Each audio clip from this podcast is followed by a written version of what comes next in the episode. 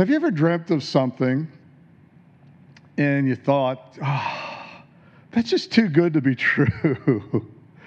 uh, you, your, your expectation, you want to elevate your expectation or your hope or whatever that is to the highest level, but there's just like this voice that just says, now, now that's too good to be true. So you stop dreaming, you stop imagining whatever that is, and you can fill in the blank. You stop looking forward sometimes to whole chunks of life because too good to be true. I remember my first car. I've had a lot of things that were too good to be true, but my first car, and if you remember your first car, doesn't matter what it is, it's like, it's a car, and I need a car. And, and my first car was a 66 Dodge Coronet. It was army green, like dark green.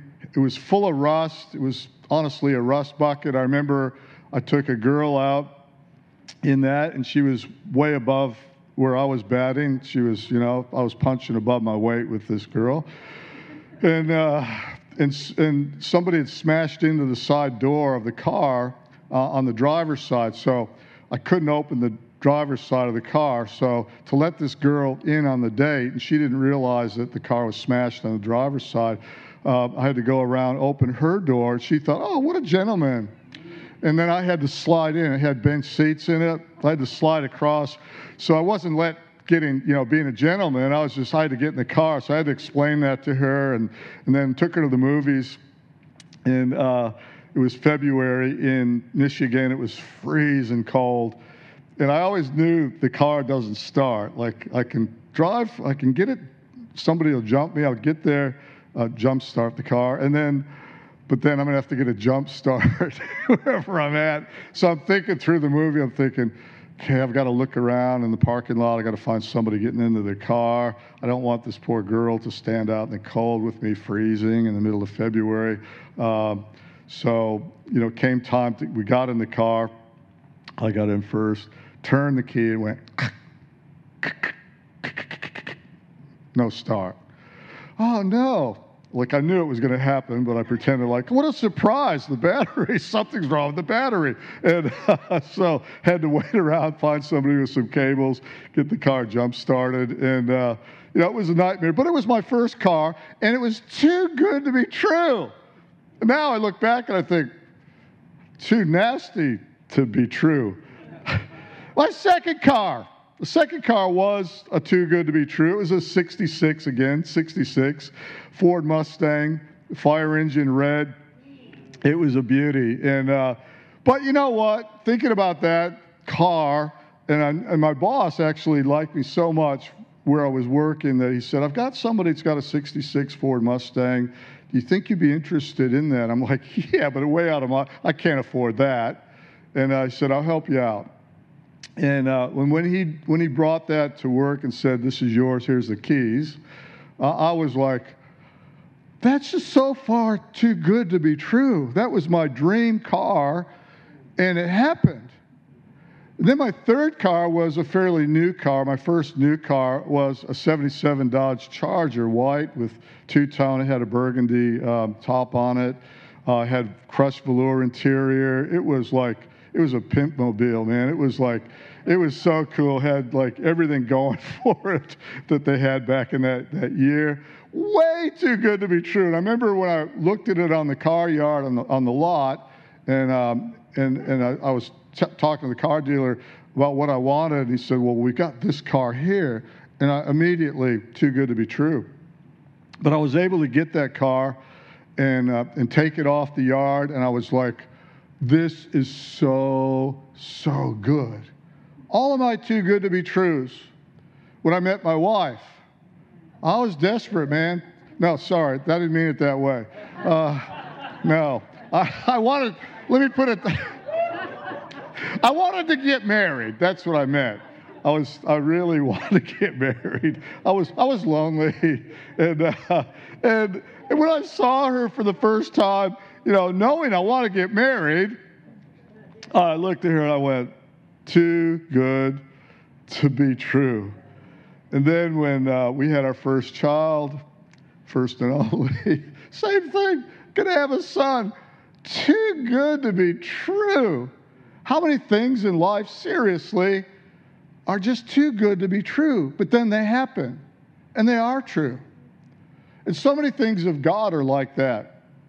For honest, we think about the promises of God. In fact, the gospel, which means good news.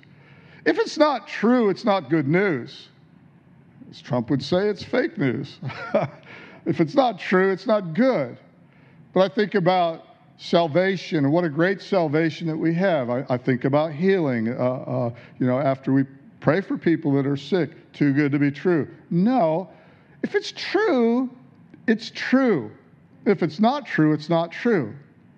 In 1543, before 1543, people pretty well believed in a geocentric solar system. In other words, the Earth is the center of the solar system.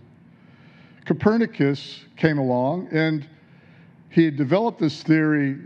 Now it's fact, but it was a theory for a few decades before that. In the year that he died, 1543, Copernicus published his, his document that the sun is the center of the solar system. Sorry if you still think the earth is the center. Uh, it's news, it's 500 year old news, but uh, you know, the sun is the center.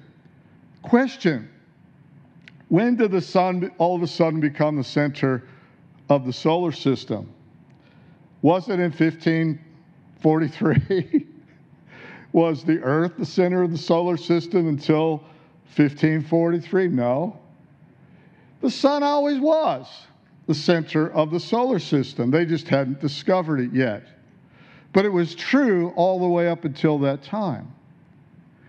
Now, herein is one of the problems that I see and challenges when it comes to believing the promises of God, which are yes and amen. We tend to think that the intensity of our faith is going to make something true or not. The intensity of your believing something doesn't change it. If it's not true, you can intensely believe in something that's not true, and it's still not true. Or you can intensely believe in something that is true, but it was always true. Your, your belief didn't change anything. The intensity of, of your belief doesn't change a thing. True is true all the time. Something that's not true is not true all the time, whether you believe it or not. Where, where, where we come in with faith is it's the journey from too good to be true, but it either is or it isn't, to the realization of that or the appropriation, if you will, the obtaining that promise that, that journey is called faith. Faith takes us from too good to be true to fact, I've got it in my life. That, that space, that journey is called your walk of faith. So when we look at too good to be true, and we're going to look this morning at, at the word grace again, we've done a whole series pretty well uh, on the vision of City Church, uh, which is Grace the Nations.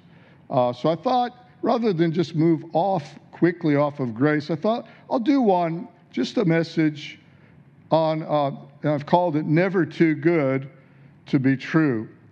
And it really is around this word grace, God given us the ability to do what we can't do, or God's unmerited favor, which we didn't earn.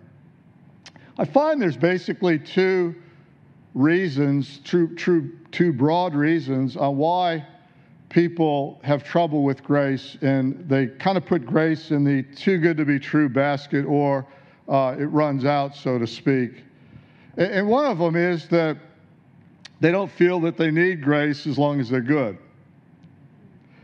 So until my good kicks in, I need grace. Uh, I need God to forgive me because that's the broad definition for most people when it's amazing grace or grace, it's, it's forgiveness. No, forgiveness is forgiveness. It's part of grace, but it's not the whole thing. And until, until their good kicks in, they need grace. But as soon as they're good enough, this is the mindset, as long as they're good enough, they don't need grace. You need grace because you're really bad. I don't need grace because I'm pretty good. So they discount the grace of God, and the, and, and the grace of God stays too good to be true when I don't need it to be true. The second, uh, I believe, main reason why people don't see the grace of God as something that is true all the time, regardless, is they don't feel they're good enough for grace. So therefore, they can't receive because oh, I'm just not good enough. You, don't understand, Pastor Ed, where I've been, and you don't know what I'm up to, and how, how often I sin, and how fall, I fall so short. I'm not even worthy to, to come boldly to a throne of grace and time. I'm not worthy to do that. And so their self esteem and their identity pulls them down out of the range of receiving this unmerited favor or God's ability that He wants to give them to do what they can't do in a whole lot of areas, not just receiving forgiveness.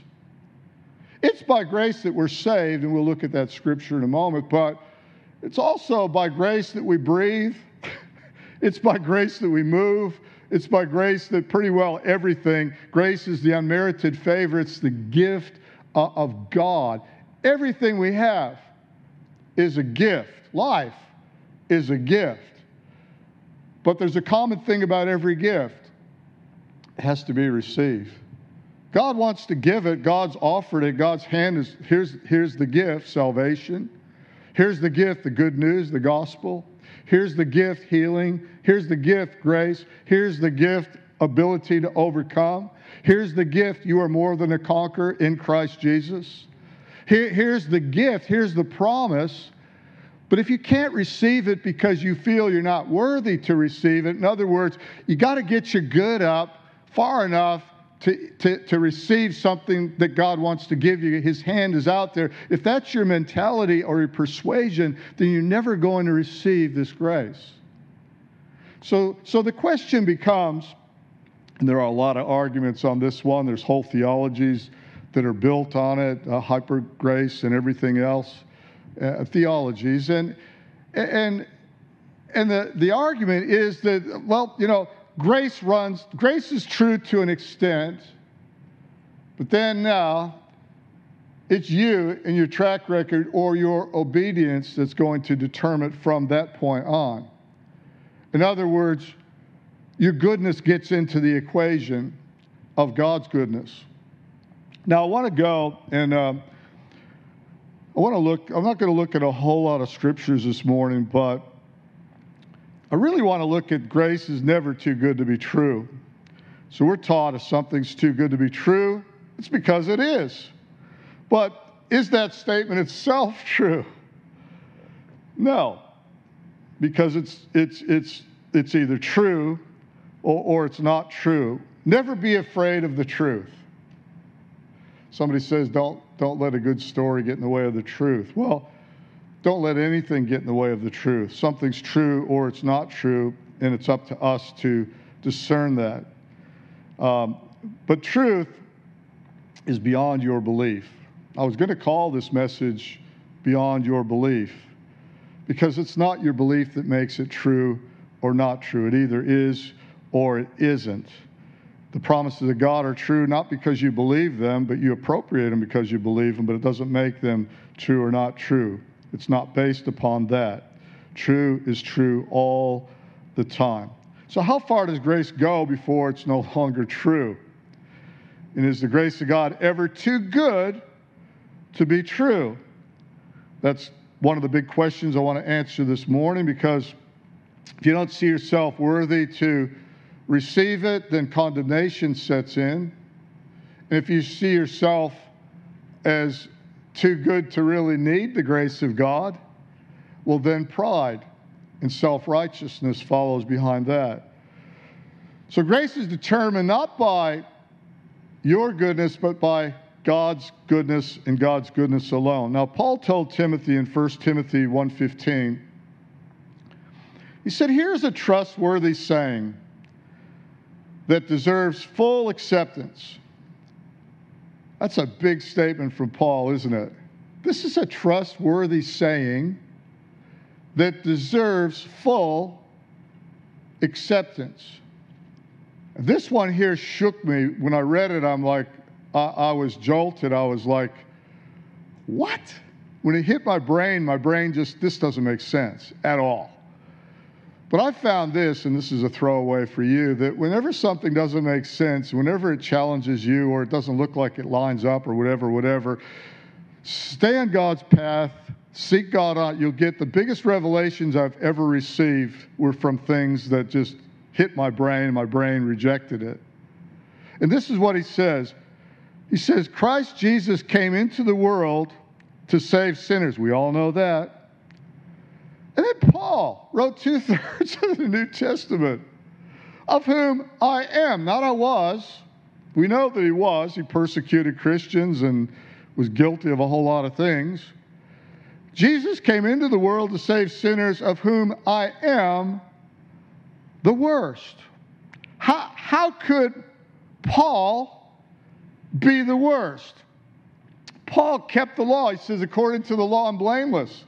He was a Pharisee of Pharisees. He gives his track record in Philippians 4. He, he, he talks about how good he was under the law at keeping the ten, not just the Ten Commandments, but all the breakdown that, that they had the Pentateuch and everything else. He says, I am the worst of sinners. How could you be the worst of sinners?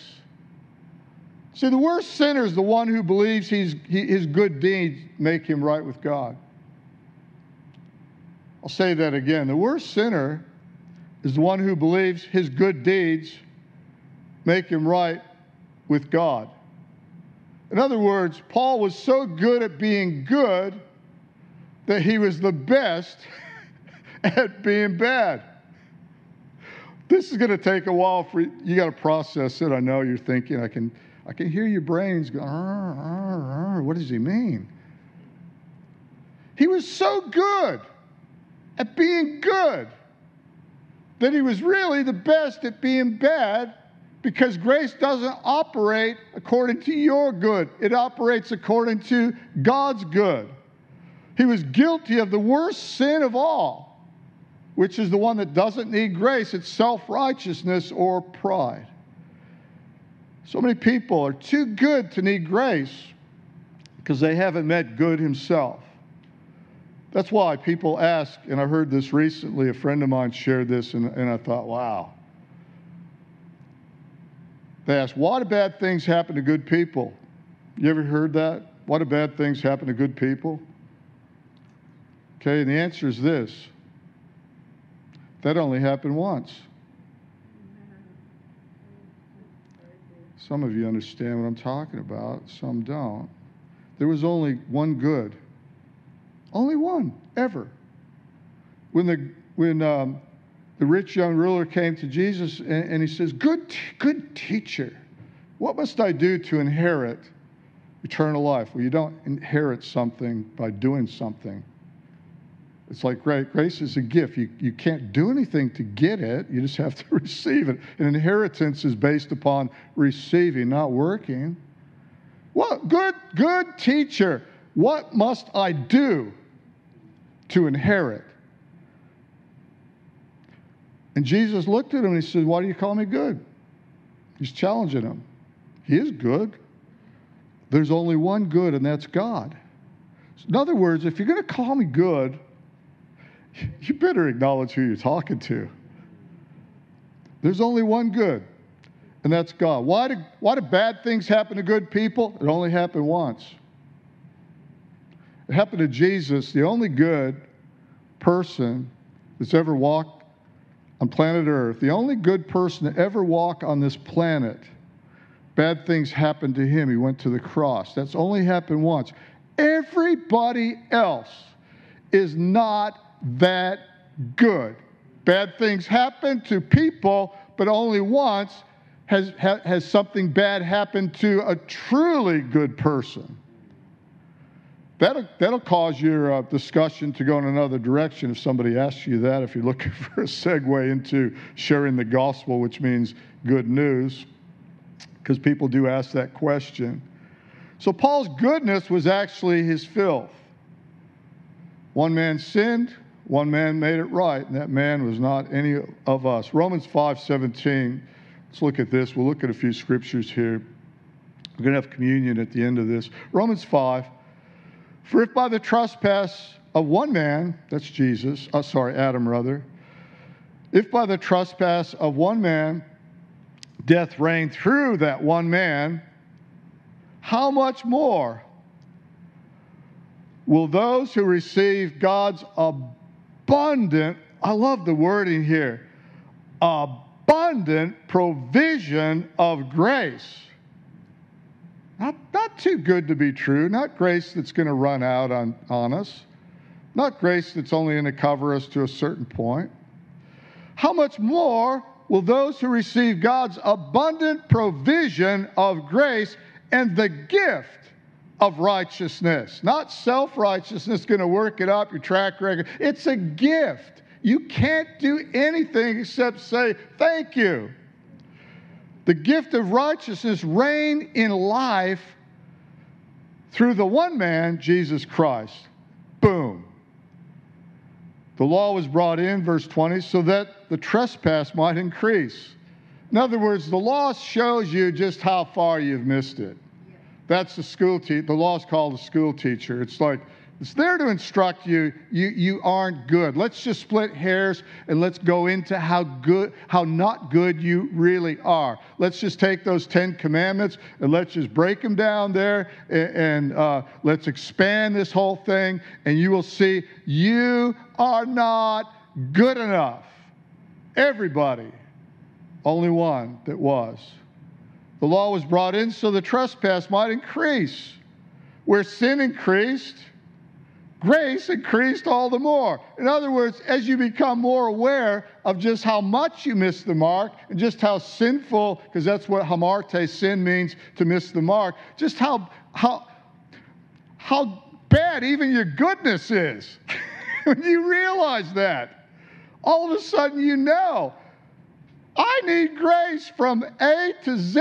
I need grace from the beginning to the end. I need grace even when I think I'm doing good and when I'm good. I need God's unmerited favor, God's ability to flow into me even when I'm having a good day. All the grace of God. It doesn't run out. So the law was brought that the trespass might increase verse 21 so that just as sin reigned in death, also grace might reign through righteousness to bring eternal life through Jesus Christ. Statement We all have many sins and many good deeds. Our many good deeds don't make our many sins go away. I think that'll go up. If not, write it down. I thought it was good. It's God's act alone of grace and righteousness that did what nobody could do. Ephesians 4, familiar passage, verse 2. Ephesians 2, rather, verse 4 to 10. But because of his great love, and we know that his love doesn't run out, it's inexhaustible. For God, for us, God who is rich in mercy, I love this, great love, rich in mercy, has made us alive with Christ even when we were dead in trespasses. It is by grace you have been saved. We know that. But what about after that? And God raised us up with Christ and seated us with him in the heavenly realms in Christ Jesus. Talk about a good to be true about you, but it's like, me? He raised me up to sit with Jesus in the heavenly places? That's what he says in order that in the coming ages he might show the incomparable riches of his grace. It's not just I was a sinner, uh, hooked on drugs or whatever I was into, and I got saved and grace did that. Now, you know, all good. Uh, uh, as long as I'm good, I don't need. No, no. That he might show you the incomparable riches of his grace expressed in his kindness to us in Christ Jesus. For it is by grace you have been saved through faith, and this is not from yourself, it is the gift of God, not by works, so that no one can boast. For we are God's handiwork, created in Christ Jesus to do good works, which Christ prepared in advance for us to do. Grace always looks too good to be true. I think about the woman at the well. Jesus encounters this woman and uh, sits down, just him having a conversation with her. And she discerns he's a prophet. He starts to read her news, tells her, Look, you know, where's your husband? And, asks, and, and no, uh, he's not here. Yeah, you're right. You've been married not just once, but whatever it was, five times. And, uh, and then he gives grace to this woman. He shares things with this woman. She goes back into the village, tells everybody, You got to come and hear this prophet. It was grace that awakened her, not condemnation. I think of the woman caught in adultery. Uh, he kneels down, gets in the dirt, writes something down in there. Nobody can stone her because they all know they're righteous according to the law, but they're not right. It's only grace. I think about my own life, and I know from whence I came. And I hope I hope that you sometimes do like like I do frequently. I just go, thank you God for everything I had that looked like it was just too good to be true. That that now, because it was true, came into my life and flowed into my life. And for things that I know I'm still believing for, the dreams, the aspirations. City Church was one of those things. I I, I never ever want to just take anything for granted that God has given me, but, t- but taking stock and just saying, thank you. Thank you for what was what looked too good to be true, what seemed too good to be true. All, all of the things in your life. If you have family, if you got a house, a car of some kind of bicycle, I, you know, whatever that is, health, if you've been healed, like all of these things, just to stop and go, thank you, God, so much because there was a point in my life where that was too good to be true. And then I go on to the promises of God, things that, that have ignited a dream and things that have ignited hope on the inside of my heart that I'm looking at now thinking, that's impossible. That's just too good to be true. But if it's God sent and it's God breathed and it's a promise of God, and God will show you things and speak to you through uh, giving you uh, a preferable future and let you imagine things and see things, then you start to go, well, God, you did it before. I believe that's true, and I think that right now I can move toward that confidently and receive that. That journey of faith, receiving that on the journey, not denying it and stepping back and, and, and discounting it and, and, and, and thinking that you're being humbled by putting yourself down or somehow lowering yourself, but stepping up and going, okay, you, you did it before. It's out there. It's out there because it's out there. It's true because it's true. I'm going to go after that now and believe, believe you, God, I'm going to receive that. So, God, so God's, God's given us, and all through the Bible, you'll just see so many examples that love has no limits, grace has no limits, God's mercy doesn't run out. Hebrews 10 29, how much more severely, because people sometimes trample on, on, on God's grace. I get that. He says, How much more severely do you think some, someone deserves to be punished who has trampled the Son of God underfoot, who's treated as an unholy thing the blood of the covenant that sanctified them, who has insulted the Spirit of grace? You can insult the Spirit of grace by just thinking somehow your works or even your obedience, which is a good thing, and good works do follow, but by thinking that somehow that that is going to be what causes something to be true that you think is too good to be true. Psalm 78 41, listen to this. Yes, again, they tempted God and they limited the Holy One of Israel. How do you limit how do you limit God? The omnipotent one, omniscient, all knowing, all powerful. How, how do you limit God? See, God's not limited, but we limit God. We limit God's ability to do something in our life by declaring that it's too good to be true, by dropping the dream, by letting something else get in and fill our mind and our imagination that's dark and foreboding and woe is me and I'm not good enough or I'm too good, either way. We limit God's ability because we, we, we cut off, so to speak, we stop his hand from reaching forward into our life and, and gracing us and giving us ability beyond our ability and, and giving us favor beyond our natural favor. We limit God, the Holy One of Israel, the unlimited God. Grace never runs out on us, we run out on grace. Grace will never run out on you. Never.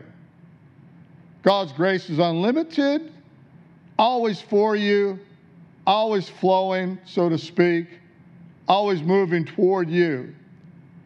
Grace never runs out. Grace is never too good to be true because it's true. The only limitation, seriously, is in you. It never runs out, it always runs in. Grace always runs in, never out. He loved us when, he, when we didn't deserve it, and all that He asks us to do is extend that to other people. Love others when they don't deserve it. That's grace. Forgive our enemies. That's grace. If you have a problem giving grace, you probably have a receiving, uh, a receiving problem as well. Freely you have received, freely give, Jesus said. But if you feel that you have to earn it, anything from forgiveness or any of the promises of God, then you've missed the point of what grace is all about. Grace is never too good to be true, but always beyond your belief. Grace is always beyond your belief because it's true whether you believe it or not. But receiving it, receiving grace, that's where we have to go when we don't want something to be too good to be true. Would you surrender today to the grip of grace? I hope so. Sometimes we think surrendering to God, oh, I don't want to surrender. It's, this is like terrible and all the rest. Surrender to God is like laying down everything that would limit God doing something amazing in your life. It's a beautiful thing. It's why we worship God. We lift our hands up and, and sing to God and just, you know, I surrender is an old song. I'm not going to sing it, so don't worry. You know, I surrender all. You know, what's the all that you got to surrender? Well, self. I surrender it. It's, it's, it's true. It's there. It's a truth. Like the sun is the center of the solar system, it's, tr- it's truth. So when I surrender anything contrary to that, any opinion that I have, anything I've been taught, I got to surrender that. Throw it down. Let it go. Just say yes to Jesus. He's good all the time. Somebody said, all the time, God is good. Grace never runs out, always runs in. Grace, God's grace is always moving toward you. It doesn't run out, only you can run out. I want to pray, and then we're going to um, we're going to have communion, and what this represents really is the grace of God. We're receiving what He did in His body on the cross. His blood was shed for you, not to cover your sin, but to wash it clean. His body was broken so that you could be made whole. It's all about grace, all of it. Never too good to be true, never. Grace is true, always. If you're here and you haven't asked Jesus Christ to come into your heart, you haven't received that grace from God. He wants to meet you where you're at it's as simple as saying yes and receiving the gift of God's Son. So I'm going to give you a chance in a moment just to pray after me and receive God's free gift, His Son's salvation. And let Him be the Lord of your life. Let Him be over your life and move through you and surrender to Him. If you want to do that now, I'd love to pray for you. So let's just pray together. Whether you've prayed this prayer before or not, we'll just pray this together with you if you want to receive Him. Say, Dear God, I thank you for sending your Son, Jesus, to take my place in all of my sin. Jesus, I give you my life. Amen. Thank you for listening to the City Church podcast. If you enjoyed this message or God worked through you in any way, then please take a moment to contact us through our website at city-church.net or email us your feedback at info at city-church.net.